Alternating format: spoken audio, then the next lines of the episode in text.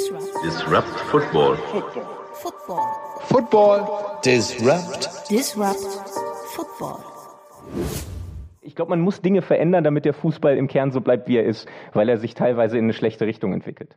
To disrupt. Zerbrechen, trennen, spalten, unterbrechen, auseinandersprengen, zum Erliegen bringen, zerstören.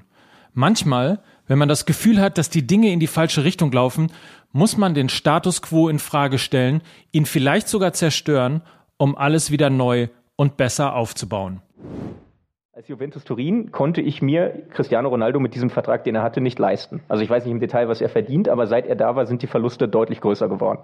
Und sie konnten ihn sich effektiv nicht leisten, haben ihn aber verpflichtet, mussten ihn jetzt abgeben, gab gar keine andere Möglichkeit mehr ähm, und mussten jedes Jahr eine Kapitalerhöhung machen, weil sie so viel Geld verbrannt haben. Und das ist natürlich nicht nachhaltig. Länder dürfen gegen die Menschenrechte verstoßen, aber gleichzeitig in Europa Fußballvereine kaufen, sogar eine WM veranstalten. Gehälter und Ablösesummen erreichen schwindelerregende Höhen, gleichzeitig droht aber bei sportlichem Misserfolg der Verlust von hunderten Arbeitsplätzen hinter den Kulissen der Vereine. Kein Tag ohne Fußball, demnächst vielleicht kein Jahr ohne WM oder EM, Nations League, Conference League, Super League. Irgendwie sagen alle, inklusive der Spieler, Stopp. Aber irgendwie hört auch keiner wirklich zu. Im Gegenteil. Gefühlt machen alle, was sie wollen sowas, was PSG und Manchester City eben machen, durch Sponsoringverträge dann die Umsätze künstlich pushen. Ähm, das hat jetzt natürlich keinen Einfluss darauf, dass es Vereinen dann schlecht geht, aber deswegen funktioniert Financial Fairplay einfach als Regelung nicht so gut. Auseinandersprengen, zum Erliegen bringen, zerstören. Und weil disruptive Veränderung nie von denen erreicht wird, die den aktuellen Zustand zu verantworten haben, habe ich mir vorgenommen, in dieser Interviewreihe nur mit Menschen zu sprechen, die mit Fußball nichts oder nur sehr wenig zu tun haben. Für Fußball interessieren dürfen sie sich natürlich schon. Ich bin Mike Nöcker von Fußball MML und mein erster Gast ist Dr. Florian Hohmann von der Universität St. Gallen. Denn wenn man etwas zerstören oder verändern möchte, muss man sich in heutigen Zeiten erst einmal einen Überblick über die Finanzen verschaffen. Das ist ein zweiter Punkt, den ich immer kritisieren würde im Fußball, dass vieles einfach total intransparent ist, also dass Zahlen einfach verheimlicht werden. Wir reden über die Finanzen der Vereine in Deutschland und im internationalen Vergleich, über das Lizenzierungsverfahren. Das ist sehr liquiditätsfokussiert, das Lizenzierungsverfahren ist die nächste Saison mit Cash durchfinanziert. Woher das Bargeld kommt, ist aber in dem Fall egal. Und entwickeln gemeinsam Ideen, wie der Fußball in Deutschland international konkurrenzfähig bleiben kann. Einfach nur als Bauchgefühl. Ich habe das Gefühl, dass 50 plus 1 irgendwann fallen wird. Einfach weil wir so ja, mit die letzte große Bastion sind in Deutschland, die daran festhält.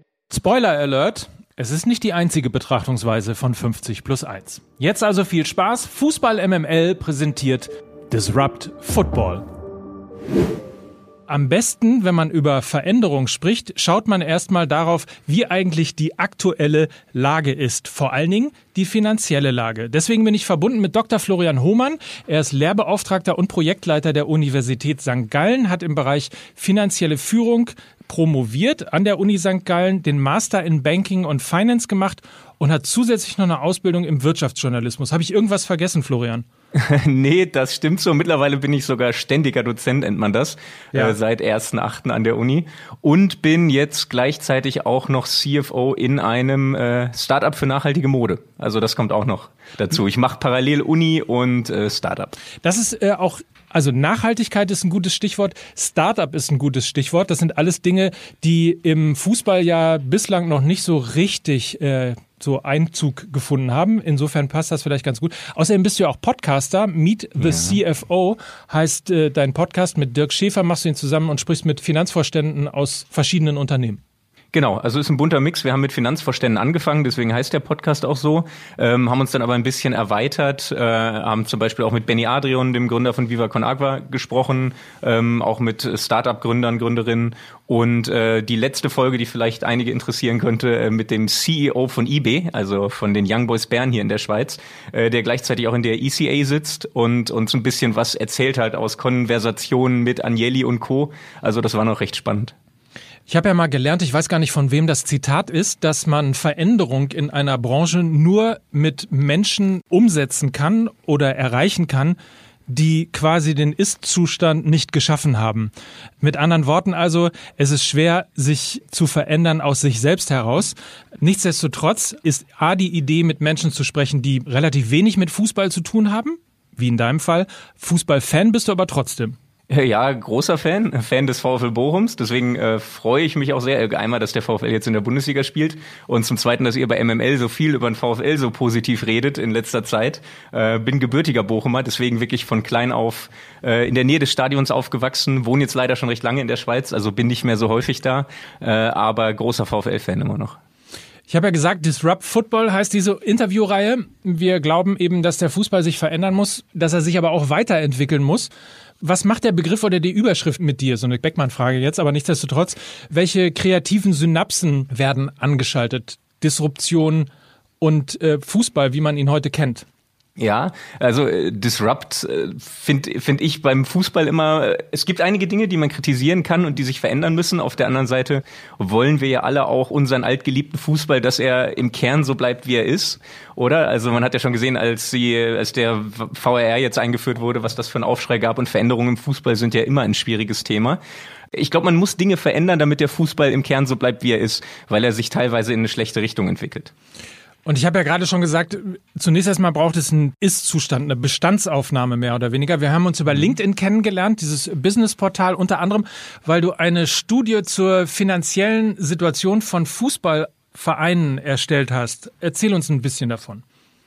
Genau, also ich habe da einfach ein bisschen Hobby und Beruf zusammengebracht, ehrlicherweise, weil ich mich ja im Alltag an der Uni, in meiner Dissertation, in Beratungsprojekten, die wir machen und jetzt auch in meiner Rolle als CFO bei Munterniat, bei dem Schweizer Startup, sehr viel mit Finanzen, Finanzzahlen, Bilanzen sowieso auseinandersetze. Und ähm, während der Covid-Krise wurde ja, ist das Thema mal wieder in den Vordergrund gerückt. Und äh, ganz am Anfang, Anfang 2020, als plötzlich die Spieltage pausiert haben und dann gesagt wurde, okay, in vier, fünf Wochen sind die ersten Vereine eine pleite, wo sich dann viele gewundert haben, hoppala, wie kann das eigentlich so schnell gehen? Ähm, und das Thema wurde im Doppelpass diskutiert und überall. Dann habe ich, es wurde auch sehr viel Halbwissen verbreitet und dann habe ich mir gedacht, dann mache ich mal so diese klassischen Kennzahlenanalysen, die wir sonst sowieso für Wirtschaftsunternehmen machen, auch mal mit unseren Bundesligisten und internationalen Vereinen, um mal aufzuzeigen, welchem Verein geht's eigentlich wie und was sind die Gründe dafür, dass einige so schnell pleite sind, wie wenn nicht gespielt wird. Wie kommt man da eigentlich ran? Also das ist ja, es sind ja, also jetzt bis auf Borussia Dortmund äh, und einige im Ausland sind es ja keine börsennotierten Unternehmen. Deswegen ist es mhm. doch wahrscheinlich schwieriger, letztlich Zahlen von Vereinen zu bekommen. Ja, es ist unterschiedlich. Also die DFL veröffentlicht jedes Jahr in ihrem Report äh, rudimentäre Zahlen. Also was die veröffentlicht ist ähm, alles, was die Vereine für die Lizenzierung einreichen und davon Ausschnitte. Also man bekommt das Eigenkapital der Vereine, die Bilanzsumme, das Rohergebnis, wie viel sie für Personal ausgeben, also Gehälter, äh, Gewinnverlust und was die Vereine für Spielerberater ausgeben. Das wird durch die DFL für die erste und zweite Liga veröffentlicht und da kann man schon recht viele Infos daraus ziehen. Ansonsten international äh, die großen Clubs Clubs international veröffentlichen, teils recht detaillierte Geschäftsberichte. Und ähm, ein Traum ist natürlich Borussia Dortmund, wie du schon sagst, weil die sehr viel veröffentlichen müssen. Äh, Schalke 04 übrigens auch. Die sind zwar nicht an der Börse, sind ja auch noch ein Verein, aber die haben Anleihen ausstehend an der Börse. Und dementsprechend müssen die auch recht detailliert alles offenlegen. Ich glaube, Bernd Hoffmann soll mal gesagt haben, als Chef eines Fußballvereins sorgt man ausschließlich für permanente Liquidität bei gleichzeitiger Vermeidung der Insolvenz. Ja. Beschreibt das immer noch den Zustand von Fußballvereinen, nachdem du dich in die Zahlen so hineingefressen hast, mehr oder weniger? Äh, zum Teil. Also bei vielen Vereinen ist das auch nicht so. Ähm, beim Hamburg SV war das sicher eine Zeit lang so. Ähm, bei anderen Vereinen ist es auch so. Und äh, man muss auch differenzieren zwischen den verschiedenen Ligen. Also wenn wir jetzt mal als Beispiel nehmen, kleinere europäische Ligen oder auch die unteren Ligen. Ähm, zum Beispiel die zweite englische Liga, wo ja auch sehr viele Investoren unterwegs sind. Da ist die Quote vom Personalaufwand zu Umsatz bei 120 Prozent. Also es werden mehr Gehälter ausgegeben, als eigentlich Umsatz gemacht wird. Was ja dann schon gar nicht mehr zu Gewinnen führen kann. Und ähm, in solchen Ligen, das ist eben klassisches Rattenrennen. Da stecken Investoren Geld rein, akzeptieren Verluste, damit Vereine mal in die erste Liga gehen. Und äh, in anderen Ländern Ländern, die nicht solche Investoren dahinter haben, da sind die Vereine wirklich immer kurz vor der Illiquidität. Also nehmen wir die erste österreichische Liga, wo es auch vielen Vereinen extrem schlecht geht. Natürlich nicht Red Bull Salzburg, aber vieles, was dahinter ist, da geht es wirklich immer darum, kann ich die nächste Saison finanzieren. Und diese Beispiele gibt's in Deutschland auch, äh, die sind aber gar nicht so häufig. Also wir haben es jetzt ja mitgekriegt während Covid, bei welchen Vereinen es so war, die am Existenzminimum gewirtschaftet haben. Schalke 04, Werder Bremen, ehrlicherweise auch Union Berlin. Der Aufstieg ist ihnen sehr zu Pass gekommen, glaube ich, damals. Und jetzt mittlerweile durch die Erfolge in der Bundesliga geht's ihnen auch wieder besser.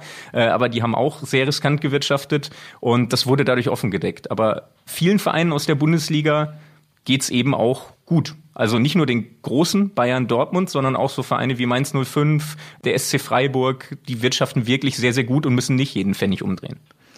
Um aber trotzdem nochmal das Negative sozusagen zuerst rauszuholen. Hm. Ich habe mal in so einem erklärenden Text von einem Vortrag von dir den ersten Satz gelesen. Für Fußballvereine spielen anders als für Wirtschaftsunternehmen naturgemäß Gewinne nur eine untergeordnete Rolle. Das lässt schon ein bisschen schaudern. Ja, äh, das ist, ich habe jetzt auch im Rahmen meiner Studie, die ich dann äh, veröffentlicht habe, also ich habe immer mal ja wieder so ein Seiter auf LinkedIn veröffentlicht und äh, habe eine große Studie so über 60 Seiten auf Englisch äh, veröffentlicht über Football Business Insight, ähm, die ist dann äh, zu verkaufen oder die kann, glaube ich, immer noch gekauft werden, ähm, ist jetzt aber schon seit Dezember draußen und ähm, dass Gewinne eine untergeordnete Rolle spielen, ist in der Tat so. Ich habe mit sehr vielen Vereinsvorständen, Finanzvorständen gesprochen und ähm, es ist schon so, also es gibt auch die Aussage, die bei uns im Fachmagazin veröffentlicht wurde, im Controller-Magazin von Claudio Kasper, äh, der ist Head of Controlling bei Schalke 04. Der hat schon vor Jahren, bevor es Schalke so schlecht ging wie jetzt, gesagt, äh, eine erfolgreiche Saison ist für uns, wenn wir uns für die Champions League qualifizieren und eine schwarze Null schreiben. Also Ziel waren nie Gewinne, sondern die schwarze Null, dann muss ich keine Steuern zahlen und habe sportlich Erfolg und setze meine Ressourcen optimal ein, weil ich alle meine Umsätze für den sportlichen Erfolg ausgebe und nicht für Gewinn. Und die Mentalität gab es schon bei einigen Clubs und ähm, es gibt sogar einige auch, die mir im Gespräch gesagt haben, dass der Verein in der Finanzplanung immer mit einem strukturellen Defizit plant. Äh, das heißt, im realistischen Szenario ich erreiche die zweite Pokalrunde, ähm, werde, keine Ahnung, je nach Verein Zwölfter in der Liga oder so, äh, mache ich fünf Millionen Verlust und äh, ich kann nur in die schwarzen Zahlen kommen, wenn ich entweder einen Spieler verkaufe oder überraschenden sportlichen Erfolg habe. Also alles mehr oder weniger tatsächlich auf, auf Spitz auf Knopf genäht, wie man so schön sagt. Wie ist denn dein allgemeiner Eindruck von der finanziellen Struktur und auch der finanziellen Kraft der Vereine in der, du hast gerade gesagt, Bundesliga und zweiten Liga, die du untersucht hast? Ja, das kann man gar nicht so pauschal sagen, weil es wirklich extrem unterschiedlich ist. Ähm, was ich mir viel angeschaut habe oder eine Kennzahl, die ich in Krisenzeiten, in Covid-Zeiten sehr aussagekräftig finde, ist die Eigenkapitalquote von Vereinen. Ähm, da geht es also darum, Eigenkapital kann man aus zwei Quellen bekommen, so wie Borussia Dortmund jetzt, ich verkaufe Aktien, dann bekomme ich Eigenkapital. Die Möglichkeit haben die meisten Clubs nicht oder nutzen die meisten Clubs nicht. Das heißt, die andere Möglichkeit ist, ich erwirtschafte Gewinne und lege die zurück. Und ähm, Eigenkapital ist dafür da, dass ich auch mal in schlechten Zeiten ja einen Puffer habe. Also wenn ich 50 Millionen Eigenkapital habe und dreimal 10 Millionen Verlust mache, äh, habe ich immer noch 20 Millionen Eigenkapital. Und äh, diese Kennzahl ist relativ entscheidend in Krisenzeiten. Und da sind einige Vereine sehr gut ausgestattet in der Liga. Die TSG Hoffenheim hat am meisten, aber das ist natürlich auch bedingt durch äh, Dietmar Hopp. Ähm, ansonsten aber auch Vereine, ich habe den SC Freiburg gerade schon erwähnt, die haben jetzt über Ewigkeiten vor Covid nur Gewinne gemacht und die jedes Jahr zurückgelegt. Teile der Gewinne und die haben eine Eigenkapitalquote 2020 gehabt, jetzt von über deutlich über 70 Prozent, ähm, was ihnen eben sehr viel Sicherheit gibt. Also die hätten jetzt auch noch zwei, drei Jahre vor leeren Stadien spielen können und Verluste verpacken können. Und ähm, den großen Vereinen Bayern München, Borussia Dortmund geht's eh so gut, dass sie das verpacken können. Dann gibt's aber auch andere Vereine, die eben sehr wenig zurückgelegt haben. Also Schalke habe ich gerade schon genannt, die hatten sehr, sehr lange negatives Eigenkapital, auch schon vor Covid, was effektiv heißt, dass die Schulden größer sind als die Vermögenswerte in der Bilanz. Also selbst wenn sie alles zu Buchwert verkaufen, ähm, haben sie immer noch Schulden. In Höhe von, glaube ich, 70 oder 75 Millionen Euro, ne? Negatives Eigenkapital.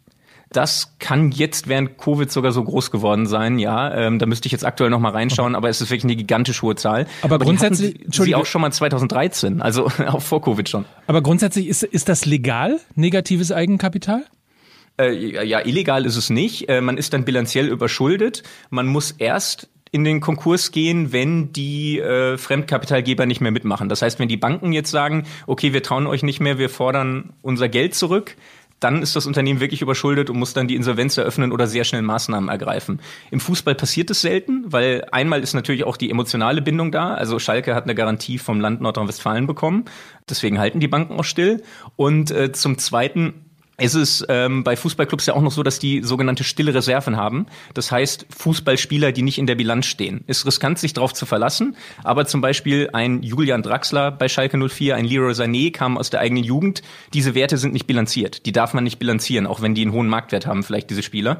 Und das war übrigens auch ein Grund, warum Schalke diese Spieler verkaufen musste, weil sie diese stille Reserven immer mal wieder heben mussten. Das war Teil des Geschäftsmodells, sonst hätte man gar nicht mit diesem negativen Eigenkapital wirtschaften können. Also es war wirklich so, dass diese Spieler verkauft werden mussten ähm, und dann da außerordentliche Gewinne erwirtschaftet werden mussten. Ja, das berühmte Tafelsilber, das haben genau. wir schon mal woanders gehört. Sag mal, ähm, wenn Fußballvereine, so wie die, also jetzt auch gerade, nehmen wir mal Schalke oder, oder Bremen, wenn das stinknormale Wirtschaftsunternehmen wären, mhm. ähm, was glaubst du, wie viele Vereine wären davon insolvent oder hätten gar mit Insolvenzverschleppung Schwierigkeiten?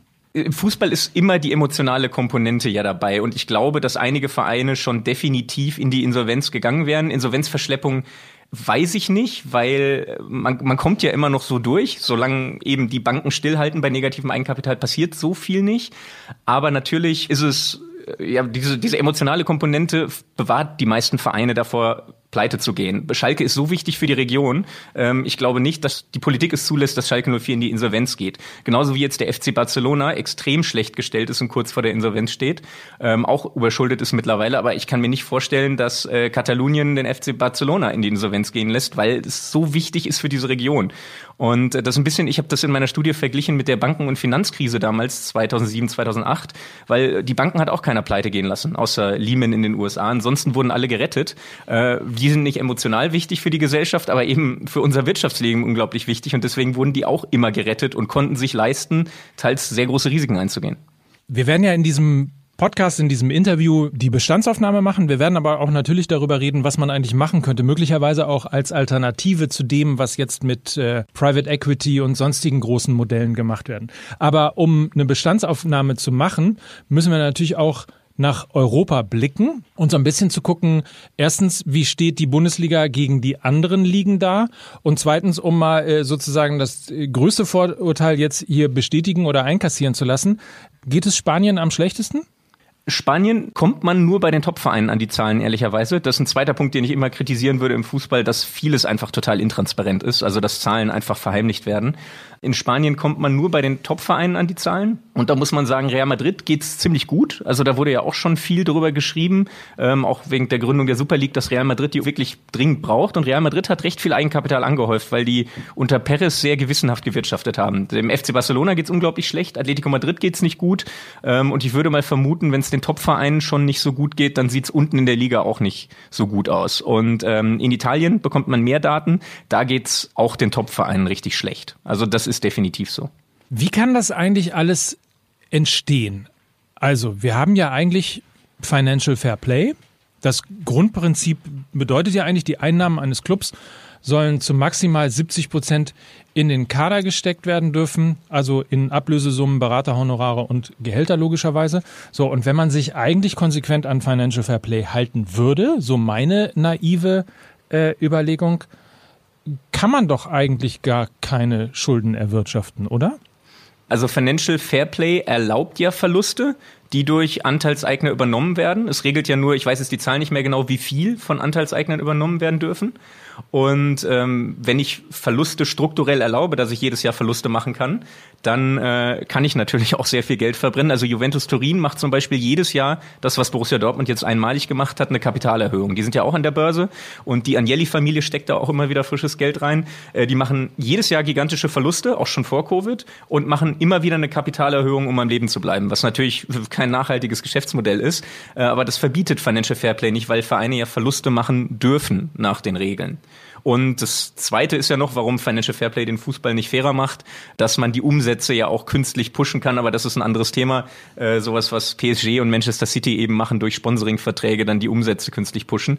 Das hat jetzt natürlich keinen Einfluss darauf, dass es Vereinen dann schlecht geht, aber deswegen funktioniert Financial Fairplay einfach als Regelung nicht so gut. Zumal man ja auch das Gefühl hat, dass Financial Fairplay so ständig unterlaufen wird oder man ständig neue ja. Modelle findet, ähm, wie man die Auflagen dann doch noch gerade erfüllt. So Cum-Ex genau. mal anders quasi. Genau, also der einfachste Punkt ist, das äh, hat auch Vanja Greuel, der CEO von äh, den Young West Bern, bei uns im Podcast gesagt. Es kann gesagt werden, okay, du darfst nur einen Verlust von 25 Millionen machen, meinetwegen jetzt als Regel, äh, den der Investor übernehmen darf. Was mache ich dann als Investor? Ich erhöhe die Umsätze durch Sponsoringverträge. Dann mache ich den Verlust nicht. Und das kann können Besitzer aus den Emiraten natürlich total leicht oder wenn ein ganzes Land einen Verein besitzt, äh, dann sage ich einfach gut, die Fluggesellschaft und die Ölgesellschaft sponsert jetzt auch noch und dann habe ich wieder 100 Millionen mehr Umsatz und mache keinen Verlust mehr. Und allein dadurch ist es schon so einfach zu umgehen. Natürlich versucht die UEFA Sponsoringwerte zu schätzen, aber das hat alles nicht so wirklich geklappt und ich glaube auch ehrlicherweise ist die UEFA ja eng verbandelt mit PSG. Äh, deswegen wird das Financial Fairplay jetzt ja auch abgelöst, sehr wahrscheinlich. England geht's gut? England geht's zu großen Teilen gut aber muss man eben auch sagen, sehr stark durch die Investoren. Äh, also die Super League-Vereine aus der Premier League, ähm, die habe ich mir alle angeschaut, die dabei sein sollten. Ähm, Chelsea und Manchester City haben knapp 60 Prozent Eigenkapital, denen geht's extrem gut. Ähm, das ist nur etwas weniger als Dortmund oder Bayern München, aber eben dadurch bedingt, dass so viel Geld reingesteckt wurde durch die Investoren. Also Manchester City macht seit Ewigkeiten Verluste. Äh, die haben über eine Milliarde, ich müsste jetzt auch nochmal reinschauen, aber deutlich über eine Milliarde kumulierte Verluste in der Bilanz stehen, äh, die aber alles durch Eigenkapital Kapital gedeckt ist, was die Investoren da reingesteckt haben. Also Manchester City kann eigentlich gar nicht Financial Fairplay konform sein und sie sollten ja auch schon mal ein Jahr aus der Champions League ausgeschlossen werden. Äh, aber denen geht's eben gut, weil so viel Geld drin steckt. Und äh, anderen Vereinen aus der Premier League auch. Äh, Tottenham Hotspur sind nicht so solide finanziert, also da ist die Eigenkapitalquote unter 20 Prozent. Ähm, das ist ein bisschen riskanter, aber grundsätzlich in der Premier League sieht's gut aus. In der zweiten Liga nicht, in England, in der ersten Liga ja. Okay, jetzt machen wir sozusagen hier mal den ersten Cut als die Bestandsaufnahme. Wir wissen also, es gibt massive Schulden in Spanien, es gibt einige Vereine in Deutschland, die teilweise sogar negatives Eigenkapital haben. Es gibt das große Thema Financial Fair Play, was immer wieder von PSG, insbesondere Manchester City gerade, äh, hast du es genannt, unterlaufen äh, wird. Wenn du das jetzt so aus deiner Finanzsicht beobachtest bzw. bewertest, Gibt es so konkrete Dinge, die man schnell verändern könnte, um den Fußball gerechter zu machen? Ja, also definitiv. Und das habe ich ja gerade schon gesagt, das A und O, was ja viele Vereine auch machen, ist, dass ich in guten Zeiten mit Gewinn plane und die dann auch zurücklege, so dass ich zumindest eine Eigenkapitalquote, die gesund ist, aufgebaut habe. Sagen wir mal, da, streitet man sich auch in der Praxis, ob das 25 oder 30 Prozent minimal sind, aber auf jeden Fall so, dass ich eine Kapitalbasis habe. Und da kann man natürlich einmal an die Vernunft appellieren und äh, sagen, das sollte jeder Verein allein schon aus Eigeninteresse tun, um eben keine Probleme zu haben in der Krise. Das ist die eine Variante und viele machen es ja auch. Also so dieser Mentalitätswandel, dass eben nicht mehr die Aussage von Schalke 04 kommt, eine gute Saison ist, wenn wir einen Gewinn von Null machen, sondern eine gute Saison ist, wenn wir einen Gewinn von X machen, den zurücklegen und noch sportlich Erfolg haben, weil dann sind wir sicher finanziert. Die zweite Variante ist, das durch Regelungen zu machen, natürlich. Also, weil ähm, das Lizenzierungssystem in der Bundesliga ist schon sehr gut und ähm, verhindert auch Exzesse, sage ich jetzt mal. Ähm, was es ist aber nicht vorgeschrieben, wie viel Eigenkapital ein Verein hat. Noch nicht mal, dass er kein negatives Eigenkapital haben darf. Es steht nur drin, bei negativem Eigenkapital gibt es Auflagen, dass das in der nächsten Saison ausgebessert werden soll. Also das ist sehr liquiditätsfokussiert. Das Lizenzierungsverfahren ist die nächste Saison mit Cash durchfinanziert. Woher das Bargeld kommt, ist aber in dem Fall egal. Und ähm, wenn man da neue Regelungen aufbaut, worüber die DFL sich ja Gedanken macht, dass wie damals in der Bankenkrise, da wurde ja auch gesagt, Banken brauchen mehr Eigenkapital und dann kam Basel II, Basel III, solche Regelungen. Ähm, wenn man das mit aufnehmen würde und sagt, jeder Verein muss mindestens 30 Prozent Eigenkapital haben, wie sie das erreichen, ist egal, geht auch durch Ausgabe von Aktien. Äh, und wenn Vereine das nicht haben, sind sie verpflichtet, jedes Jahr Gewinne zurückzulegen, um das aufzubauen. Und ähm, solche Regelungen würden meiner Meinung nach viel Sinn machen, weil dann natürlich die Vereine gezwungen sind, sich sicherer zu finanzieren. Und wenn ich mich recht entsinne, weil du es gerade mit Schalke angesprochen hast, wenn ich ein privates Unternehmen habe, dann habe ich doch auch nur einen Zeitraum von drei Jahren, in dem ich keine Gewinne machen darf. Zumindest ja. habe ich, hab ich das so in Erinnerung, dass du dann schnell geprüft wird aus äh, äh, verdeckte Gewinnausschüttungen, ähm, überhaupt irgendwie wozu ist, wo ist der wirtschaftliche Zweck des Unternehmens, wenn du permanent quasi Verluste machst, etc. etc. Also da wird doch ein, ein Wirtschafts-, ein klassisches Wirtschaftsunternehmen wird doch teilweise dann möglicherweise strenger äh, behandelt oder richtiger behandelt, als es das mit Fußballunternehmen gemacht wird. Ja, gut, dazu muss man natürlich sagen, dass das primäre Ziel sich ja schon unterscheidet. Ne? Ein klassisches Wirtschaftsunternehmen, gerade eine Aktiengesellschaft, eine börsennotierte Aktiengesellschaft, ist ja dazu da, Gewinne zu erwirtschaften. Und Fußballvereine sind primär nicht dazu da. Ich würde schon sagen, dass der Gewinn immer noch der Nebeneffekt ist beim Fußballverein. Äh, primäres Ziel sportlicher Erfolg, aber immer unter der Prämisse, dass ich finanziell gesund bin. Und ich wäre auch völlig d'accord damit, dass ein Verein, der sehr solide finanziert ist, sagt, okay, ich muss die nächsten Jahre keine Gewinne erwirtschaften und ziel auf die schwarze Null. Das kannst du halt nur nicht immer machen, wenn du sowieso kein Eigenkapital hast. Deswegen, da geht's schon ein bisschen auseinander und du hast recht, wenn drei Jahre Verluste gemacht werden, irgendwann laufen ja auch die Aktien ihre Sturm, weil dann stimmt ja was mit dem Geschäftsmodell nicht. Ähm, ein Jahr Verluste hat jedes Unternehmen mal in Krisenzeiten, aber das Geschäftsmodell stimmt ja sonst nicht, wenn ich nachhaltig Verluste mache. Und das stimmt eben auch bei vielen Fußballvereinen nicht. Also als Juventus Turin konnte ich mir Cristiano Ronaldo mit diesem Vertrag, den er hatte, nicht leisten. Also ich weiß nicht im Detail, was er verdient, aber seit er da war, sind die Verluste deutlich größer geworden. Und sie konnten ihn sich effektiv nicht leisten, haben ihn aber verpflichtet, mussten ihn jetzt abgeben, gab gar keine andere Möglichkeit mehr ähm, und mussten jedes Jahr eine Kapitalerhöhung machen, weil sie so viel Geld verbrannt haben. Und das ist natürlich nicht nachhaltig. Und ja, etwas, was irgendwann dann auch mal platzt. Also ja da fühlt man sich ja fast schon bei dem, was du beschreibst, auch so ein bisschen an die Finanzkrise 2008 erinnert, weil ja. äh, das klingt auch alles irgendwo nach äh, toten Krediten, die dann irgendwann nochmal zusammengepackt werden in einen, in einen Fonds und ähnliches und nochmal finanziert werden und weiterfinanziert werden und am Ende platzt das gesamte System. Ja, es platzt ja gerade. Also keine Gewinne zu machen oder im Existenzminimum zu wirtschaften, funktioniert ja immer, solange ein Markt wächst. Und äh, die Fußballbranche ist ja über Jahrzehnte jetzt einfach gigantisch gewachsen. Und jetzt sind wir das erste Mal in einer Zeit, wo es Rückgänge gibt. Einmal durch Covid, die sehr viel beschleunigt, äh, sehr viel beschleunigt hat, aber ja natürlich auch durch andere Faktoren, ähm, wie dass die neuen Fernsehverträge jetzt zum ersten Mal weniger Geld bringen seit Ewigkeiten für die Bundesliga. Dass die Stadien nicht immer ausverkauft sind, sondern die junge Generation sich auch andere Hobbys sucht und vielleicht nicht mehr automatisch jedes Stadion ausverkauft ist. Und jetzt, wenn die Branche dann stagniert, dann kommt sowas natürlich zum Tragen, wenn ich in guten Zeiten schon schlecht wirtschafte. Äh, wenn es dann stagniert oder Umsätze zurückgehen wie jetzt in Covid, dann gehen die Vereine, die schlecht gewirtschaftet haben, sehr schnell pleite. Und deswegen ist der Schrei von so vielen Großclubs nach der Super League ja so groß gewesen, weil das ist für, ehrlicherweise für die Italiener und auch viele Spanier der einzige Ausweg, so weiterzumachen wie bisher, eine Super League, die diese Gelder gibt, die angekündigt waren. Erste Forderung, also wenn man überhaupt von einer Forderung sprechen kann, aber erste Anregung von, von deiner Seite, das Thema Finanzierung, Gewinn erstreben, äh, positives Eigenkapital oder ähnliches konkreter in das Lizenzierungsverfahren jetzt mal im ersten Schritt in der Bundesliga mit einzubringen? Ja, also man muss es machen, wenn man will, dass die Vereine nicht bei der ersten kleinen Krise sofort äh, kurz vor der Pleite stehen. Ähm, dann äh, so, so ein Fall wie Schalke 04 oder auch Werder Bremen, die kaum Eigenkapital hatten, kann es ja nicht geben, wenn ich im System verankert habe, dass ich ein Zielwert von 25, 30 Prozent Eigenkapitalquote habe. Und äh, dann bin ich für Krisenzeiten zumindest ganz gut gerüstet. Wenn ich sowas einbaue, dann bin ich als Liga natürlich Liga auf der sicheren Seite. Es werden natürlich auch viele kommen und sagen, okay, dann haben wir einen Wettbewerbsnachteil international, weil ähm, ja, wenn ein Verein, ein, zwei Vereine machen 300 Millionen Umsatz, der eine muss damit einen Gewinn von 30 Millionen erwirtschaften, der andere darf auch einen Verlust erwirtschaften, der kann natürlich viel mehr in Kader stecken. Ähm, deswegen ist das ja dann immer auch ein Gegenargument, ne? was, was von einigen Vereinen kommt, ja, dann habe ich im internationalen Vergleich einen Nachteil, das muss die UEFA zentral regeln. Trotzdem haben wir jetzt das Damoklesschwert quasi 50 plus 1, ähm, die Regelung in Deutschland, dass mhm. eben ein Investor quasi nie die Mehrheit haben darf, um auch über die Geschicke und die Belange des Fußballs zu entscheiden. Deswegen gibt es die 50 plus 1 Regelung.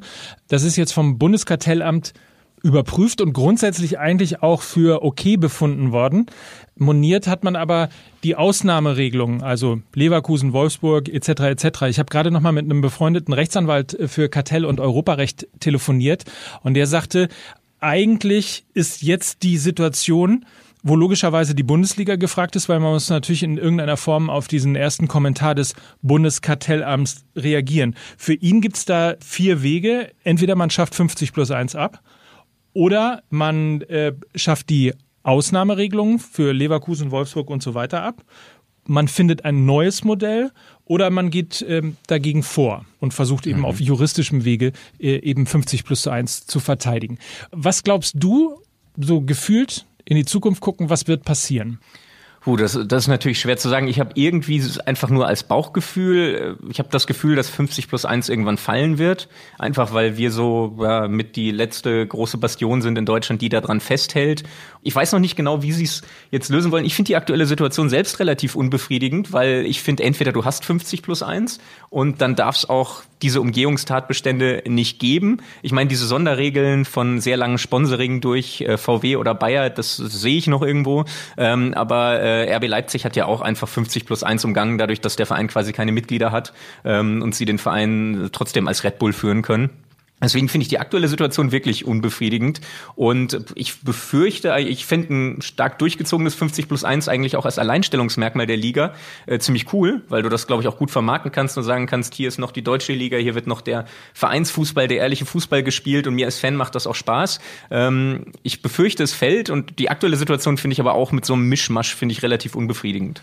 Vor allen Dingen ist die aktuelle Situation ja auch total gefährlich. Also der Spiegel hat im August von der Verzwergung der Bundesliga gesprochen keine Stars, keine Zugpferde als Vereine von Bayern und Dortmund mal abgesehen.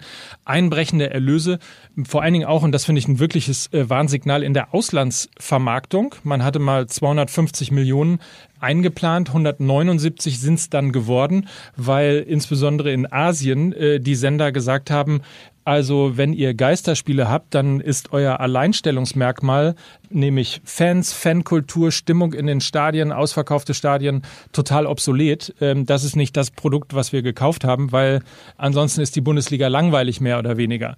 Und, und das alles, und dann kommen wir jetzt mal auch so langsam so in Richtung, ist Private Equity die Lösung oder hat man den Kampf als Bundesliga überhaupt schon verloren, sind ja in der Tat von dem, was du gerade besprochen hast, wirklich Signale, die man total ernst nehmen will und muss, wenn man eben nicht nur Bundesliga bleiben will, sondern immer noch eben Vereine hat, die den Anspruch haben, auch europäisch was reisen zu können. Äh, ja, sehe ich auch so. Und ich meine, äh, ist ja auch ein wahrer Punkt dran, wenn die Bundesliga keine Fans in den Stadien hat, verliert man ja auch irgendwo das Alleinstellungsmerkmal und das eigentliche Asset, was man marketingmäßig ins Ausland verkauft. Äh, die Premier League ist ja nun mal das Nonplusultra und in Asien auch die mit Abstand beliebteste Liga.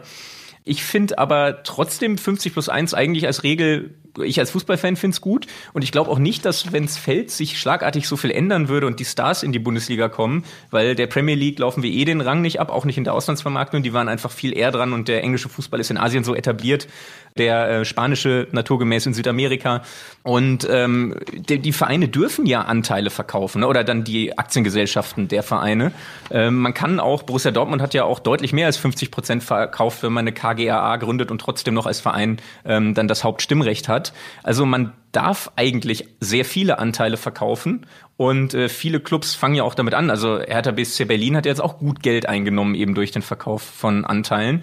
Und ich glaube nicht, dass wenn 50 plus 1 fällt, dass dann plötzlich die Stars kommen und uns den Weg in eine goldene Zukunft ebnet. Siehst du das denn als ähm, jetzt mal aus der Finanzsicht, also wenn wir jetzt schon mal anfangen, so richtig auch Investment zu reden. Ja. Also Lars Windhorst beispielsweise hat ja, glaube ich, 385 Millionen Euro in Hertha investiert, hat dafür um und bei 70 Prozent der Anteile bekommen, hat trotzdem natürlich nicht die Macht über den Verein, sondern nur den ein oder anderen Platz im Aufsichtsrat.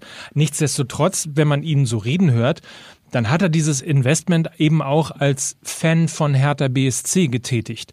Und ich habe immer so das Gefühl, das ist so die einzige Ebene, die man im Moment zumindest im deutschen Fußball hinbekommt, dass da irgendwo auch so das Stück Leidenschaft mit dahinter steckt, weil ein klassischer Finanzinvestor, zum Beispiel aus Private Equity, dem würde das fehlende Mitsprache oder Entscheidungsrecht zu wenig sein, um wirklich Geld in den deutschen Fußball zu investieren. Ja, wobei das Gegenbeispiel ja schon ist, dass äh, KKL auch Anteile von Her Hertha gekauft hat und dann weiterverkauft hat. Also es gibt's ja, es war jetzt eine Ausnahmesituation, war auch das erste Mal, aber zumindest für sie hat sich ja auch, glaube ich, gelohnt. Also sie haben sie ja, glaube ich, deutlich teurer weiterverkauft an Lars Windhorst. Und ich weiß auch nicht, also ich würde es ihm jetzt nicht so ganz abkaufen, dass er das auch ähm, aus emotionaler Nähe macht. Ich glaube schon, das ist ein Finanzinvestor. Ich glaube schon, dass der der riesen Wachstumspotenzial gesehen hat, weil bei Hertha BSC ist es ja effektiv so, dass es ein Hauptstadtclub ist, der einzige in Europa, der nicht groß ist und dass da schon von der Stadt her und von Verein Riesenpotenzial drumherum dahinter steckt, wenn sie mal eine vernünftige Mannschaft zusammenkriegen. Äh, deswegen glaube ich schon, dass der das einfach aus großen Gewinnaspekten gemacht hat. Also vielleicht ist es aber auch einfach so der, ja, wie soll ich sagen, die, die Vorsicht oder das negative Gefühl, ähm, was man in Deutschland hat, wenn es um Investoren gibt, weil natürlich auch ja. drumherum um den Fußball wahnsinnig viel passiert. Ich habe in dem Spiegelartikel gelesen, dass in London in der Stadt, also London City, also in der Innenstadt von London, sich eine Firma äh, gebildet hat, die Kapital sozusagen oder Rendite aus Fußball sucht. Ein Geschäftsmodell unter Unterstützung der Oldenburgischen Landesbank ist es eben Clubs, die sofort Geld aus Spielerverkäufen braucht dieses Geld zu geben und es sich dann hinterher sozusagen auf, also Zwischenfinanzierung mehr oder weniger, um schneller mhm. für Liquidität im Fußball zu sorgen. Das ist, fühlt sich mehr so an, als dass sich das Finanzsystem im Moment eher quasi gerade einstellt auf den maroden Zustand des Fußballs, um sozusagen in alter Finanzgier daraus wieder Kapital schlagen ja. zu können.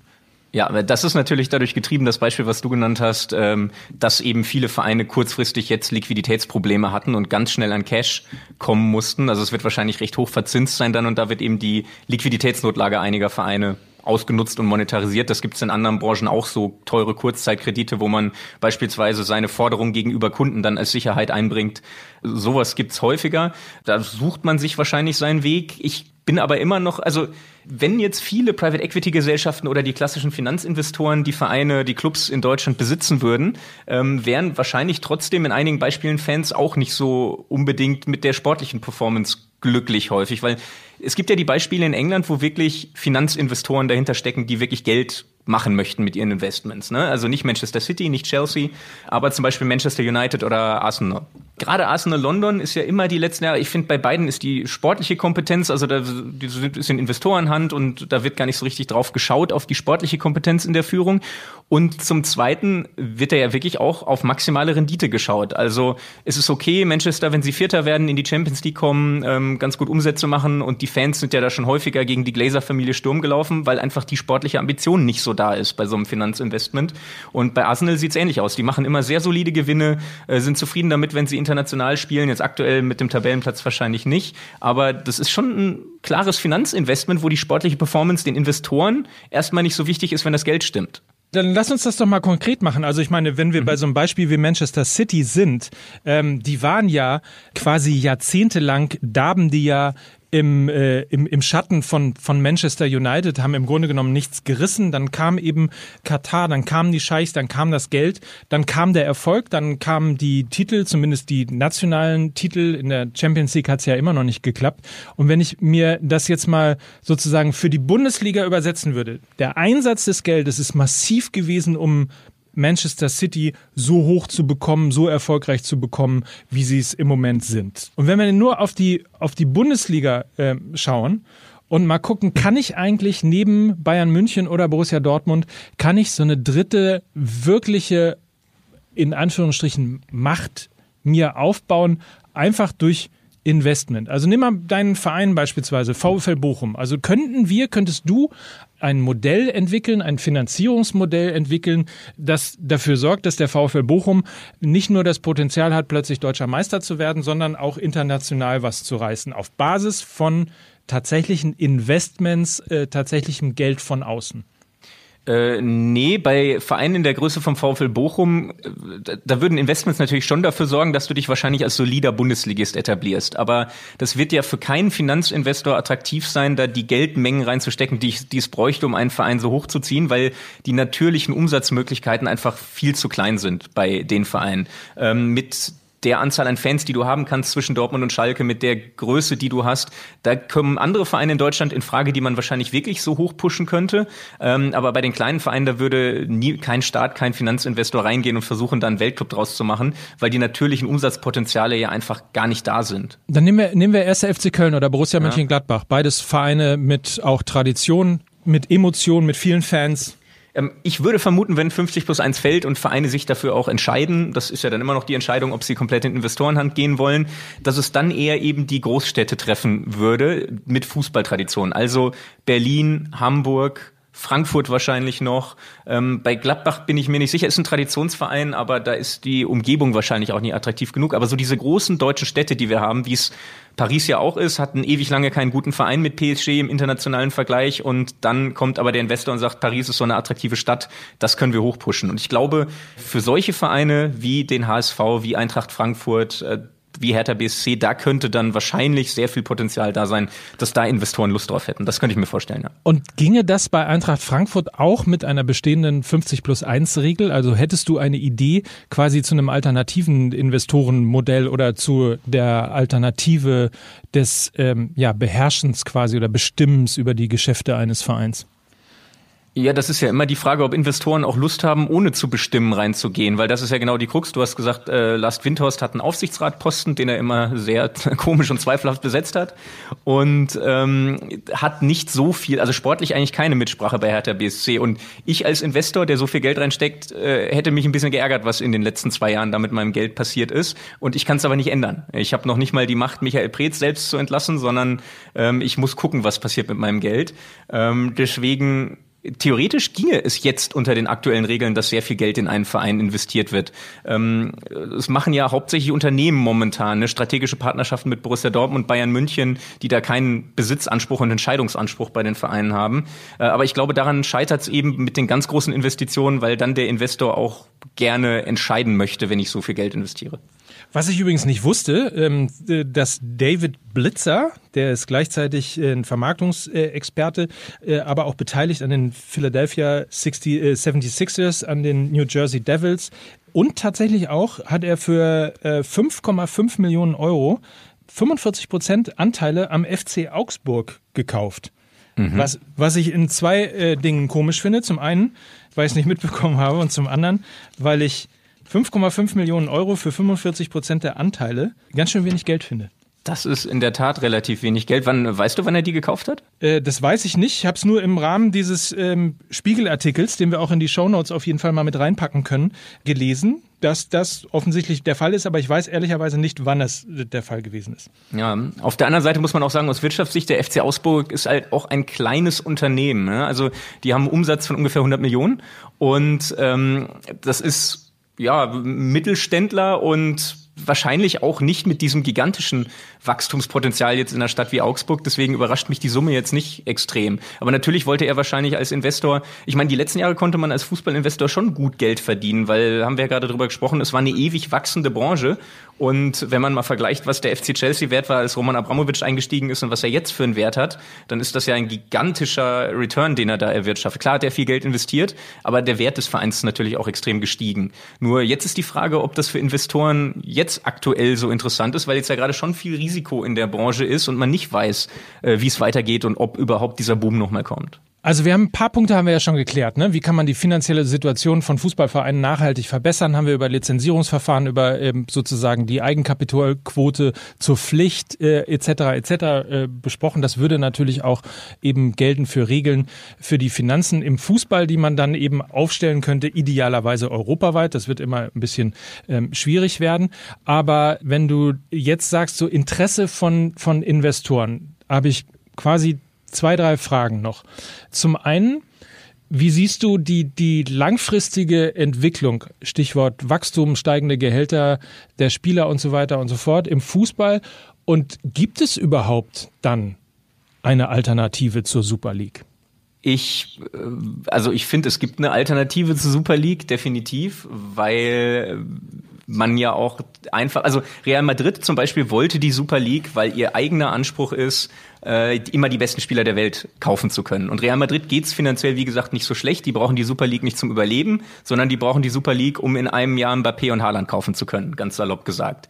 Und wenn man, ich glaube, das große Problem sind die beiden Player Manchester City und PSG, die den Markt einfach durchwirbeln. Also man konnte sich ja diesen Sommer gar nicht vorstellen, dass Lionel Messi zu einem anderen Verein geht, außer diesen beiden, weil niemand anders sein Gehalt zahlen kann. Und die machen die Gehälter kaputt und zwingen andere Vereine dazu, sich neue Wege zu suchen. Ich glaube, wenn es irgendwas gäbe, diese Auswüchse zu regulieren, dass man wirklich, meinetwegen auch ganz viele Finanzinvestoren im Fußball hat, das wäre kein Problem, normaler Investor, weil die wollen ja einen Return sehen. Aber äh, Staaten, denen das völlig egal ist, die das aus Imagegründen machen und da so viel Geld verbrennen können, wie sie wollen, äh, die zwingen eigentlich die anderen Vereine dazu, entweder viel Risiko zu gehen oder in eine Super League zu gehen, wenn sie das Verständnis haben, wie Real Madrid die besten Spieler zu kaufen. Und wenn man keine Regelungen findet, was man mit solchen von Staaten besitzten Vereinen macht, dann gibt es wahrscheinlich keinen anderen Weg als so eine Super League. Dann wird es wahrscheinlich dazu kommen. Und genau, und wenn die, wenn die Idee einfach nur ist, die Schraube weiterzudrehen und noch mehr Spiele zu machen und noch mehr Turniere zu machen und so weiter und so fort, dann wird sicherlich in die Richtung letztlich gehen. Gibt es denn mal angenommen, wir bleiben in der Bundesliga dem Modell 50 plus 1 treu, mhm. gibt es aus deiner Sicht eine Alternative zu einem Investorenmodell, wie ähm, wir es beispielsweise überall außerhalb von Deutschland erleben? Bei 50 plus 1 bleiben, aber äh, das anders irgendwie attraktiv zu gestalten, dass Investoren reinkommen, meinst du? Ja. Ja. Das ist eine gute Frage. Also ich würde mal sagen, was die Bundesliga als Asset hat, ist, äh, da hast du ja auch mal einen Artikel zu geschrieben, ist wirklich viel jetzt schon irgendwie Werte, die man zeigen kann. Also wir sind vereinsbasiert, ähm, bei uns sind die Stadien voll, hoffentlich noch länger. Ähm, bei uns ist der Fußball noch echt, wir haben Stehplätze, all diese Dinge. Und ähm, ich habe das in meiner Studie auch so ähnlich geschrieben wie du in dem Artikel sogar in der Tat, obwohl ich den da noch gar nicht kannte, ähm, dass man viele dieser Dinge auch wirklich Werte wie Nachhaltigkeit, ich spreche mich gegen Rassismus aus, ich stehe dafür als Liga, aber auch als einzelner Verein, dass sich das auch positiv auf die Finanzen auswirkt letztendlich. Also man sieht es am Beispiel ähm, des VfL Bochum, die machen natürlich jetzt gerade viel mehr Umsatz durch den Aufstieg, ja, aber die haben auch Vorher Rekord-Ticketverkäufe, die haben das Trikot unglaublich verkauft, hatten einen riesen Andrang von Sponsoren, einfach weil der Verein jahrelang diese Werte, die er ja schon immer irgendwie hat als kleiner Ruhrgebietsverein, nach außen lebt und das wirkt sich auch auf die Finanzen aus. Und wenn wir jetzt zur Liga kommen und zu Investorenmodellen, glaube ich schon, dass man zum Beispiel sehr interessant sein kann für Unternehmensinvestoren, ähm, für Investoren, die sich mit bestimmten Werten äh, identifizieren und eben genau diese Karte, diese Assets, die die Bundesliga hat, auch spielen kann.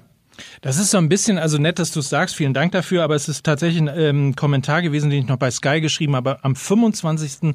März 2018 und habe ähm, ja mal ein bisschen um zur Rettung von 50 plus 1 ein paar Überlegungen angestellt, ob es nicht so Kernpunkte gibt, die Profivereine unterzeichnen müssen. Fairness gehörte dazu, also keine Schwalben, keine Beschimpfungen, keine Schiedsrichterbeleidigungen, all die Geschichten, aber auch nachhaltige Konzepte der Stadien für Verkehr, Müll, Baumaterialien, Strom.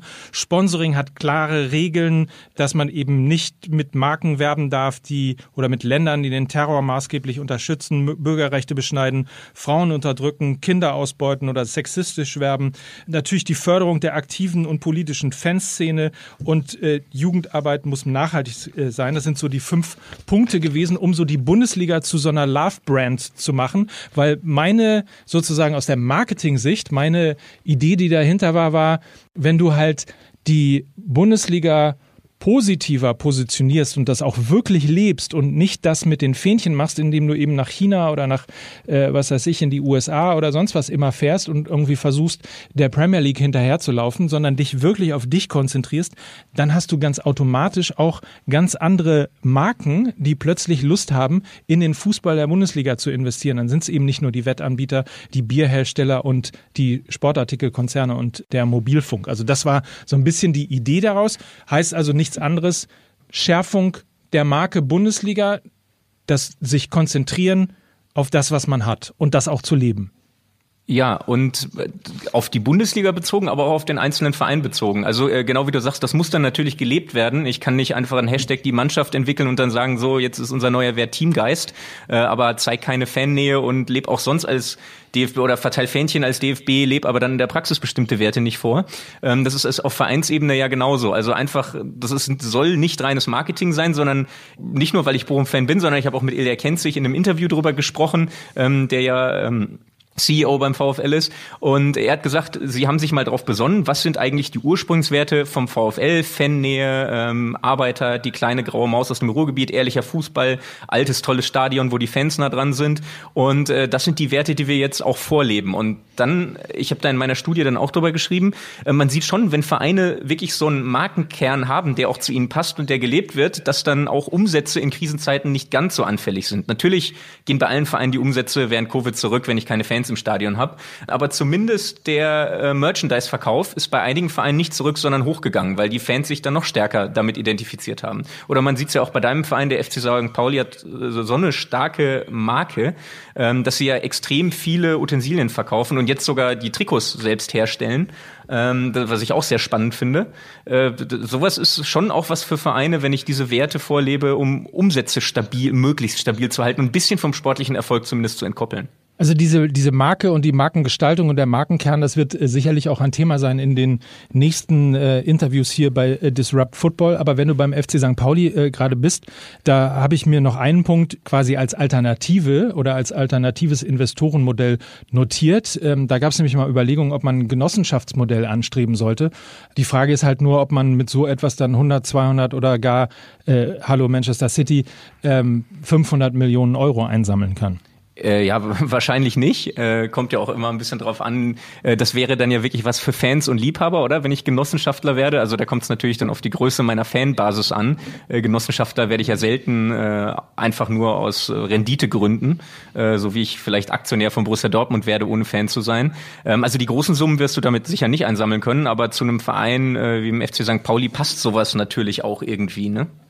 Aber vielleicht, vielleicht äh, ist das ja auch dieses Interview jetzt so, so ein bisschen so ein, so ein Anstoß, genau das mal zu überlegen. Also wenn wir den einen Punkt haben, die grandiose Bundesliga mit seinen, mit seinen Werten und vor allen Dingen mit seiner Historie, mit der Fankultur, äh, mit 50 plus 1, all diesen Punkten, wenn wir dann eben die auch tollen Vereine haben, die wir da drin haben und natürlich auch das Interesse wiederum auf der anderen Seite von Finanzinvestoren, die in den Fußball hineindrängen wollen, vielleicht lohnt es sich ja einfach mal, sich hinzusetzen, völlig undogmatisch und mal zu überlegen, wie kann man eigentlich für beide Seiten ein Modell erarbeiten, mit dem beide ja leben können und trotzdem, also der Investor hat quasi eine Vision, eine, eine finanzielle Vision und äh, der Verein bekommt eine sportliche Vision und auch eine sportliche Zukunft, ohne den Fußball in Deutschland kaputt zu machen. So ein bisschen wie äh, FDP redet erst mit den Grünen, um, um Brücken zu bauen und nicht äh, Gräben aufzuzeichnen.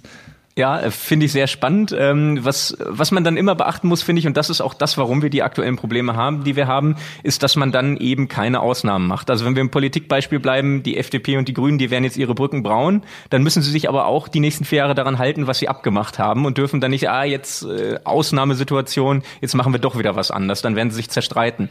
Und genau dasselbe Problem haben wir mit der 50 plus 1 Regel in der Bundesliga. Warum haben wir gerade die Probleme? Äh, weil sie aufgeweicht wurde durch Vereine wie RB Leipzig, weil man sie nicht strikt verfolgt hat oder weil man sie umgehen kann. Im internationalen Fußball, wir haben Financial Fairplay. Warum haben wir Finanzprobleme? Weil es zwei ganz große Clubs gibt, die Financial Fairplay umgehen und weil alle anderen versuchen mitzuhalten. Und so, so, solange ich Ausnahmen mache und Regeln aufweiche, werde ich immer die Probleme haben, die ich aktuell auch habe. Florian, zum Abschluss, stell dir einfach vor, der UEFA-Präsident, der FIFA-Präsident, der äh, DFL-Geschäftsführer und die zukünftige DFL-Geschäftsführerin, alle hören dir jetzt zu und du hast äh, quasi als Schlussplädoyer jetzt äh, die Möglichkeit aus deiner Erfahrung, aus deiner Recherche heraus, was ähm, der Fußball in den nächsten Jahren machen sollte, um eben nicht in die Super League abzudriften, nicht in so ein kaltes äh, Finanzsystem abzudriften, sondern um quasi ein nachhaltiges äh, ähm, und auch spannendes Produkt zu bleiben, auch für die nachfolgenden Generationen. Your turn. Ja, also äh, ich hoffe, Sie hören zu und äh, verstehen Deutsch. Na, aber äh, rein aus der Finanzperspektive gesehen ähm, kann ich fast zwei Fliegen mit einer Klappe äh, schlagen. Ich mache es ja fair, wenn ich Vereine irgendwie zwinge, Gewinne zu erwirtschaften und nicht dieses Rattenrennen habe, ähm, dass einer jetzt groß miese macht, aber sehr viel in Kader steckt und dann will der andere mitmachen. Und dementsprechend würde es, glaube ich, wirklich Sinn machen, wenn man es rechtlich durchkriegt, dass es international gesehen der Personalaufwand an die Umsätze gekoppelt ist, den man maximal ausgeben darf. Also es wäre eine Art variabler Salary Cap, dass ich einfach nur noch fix 60, ich sage jetzt einfach mal 60 Prozent meines Umsatzes für Gehälter ausgeben darf. Das hat dann den Effekt, dass ich fast gezwungen werde, Gewinne zu machen, weil einfach 40 Prozent noch überbleiben.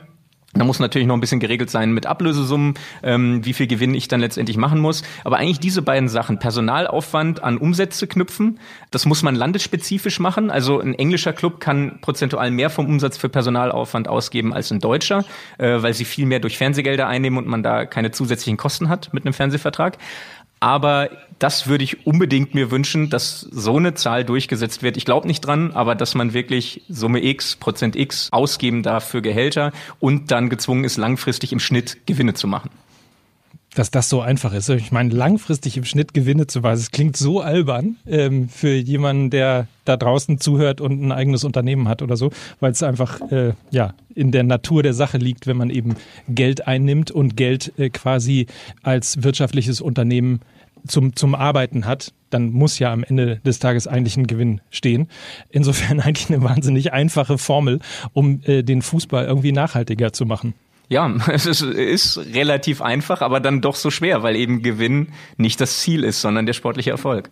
Ich danke dir sehr. Es waren sehr aufschlussreiche äh, Einblicke, tiefe Einblicke in die Zahlen, auch äh, in die europäischen Zahlen.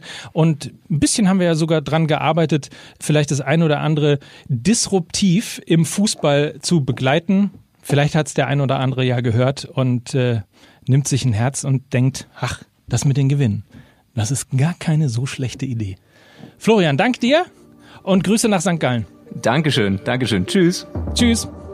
Disrupt Football ist eine Produktion der MML GmbH in Kooperation mit Podstars. Produktion und Schnitt Florian Damm. Nächste Woche geht es hier im Kanal weiter mit Fußball MML Daily. Die zweite Folge Disrupt Football gibt's schon bald hier in diesem Kanal. Danke fürs Zuhören und gerne weiterempfehlen. Mike Nöcker für Fußball MML. Dieser Podcast wird produziert von Podstars bei OMR.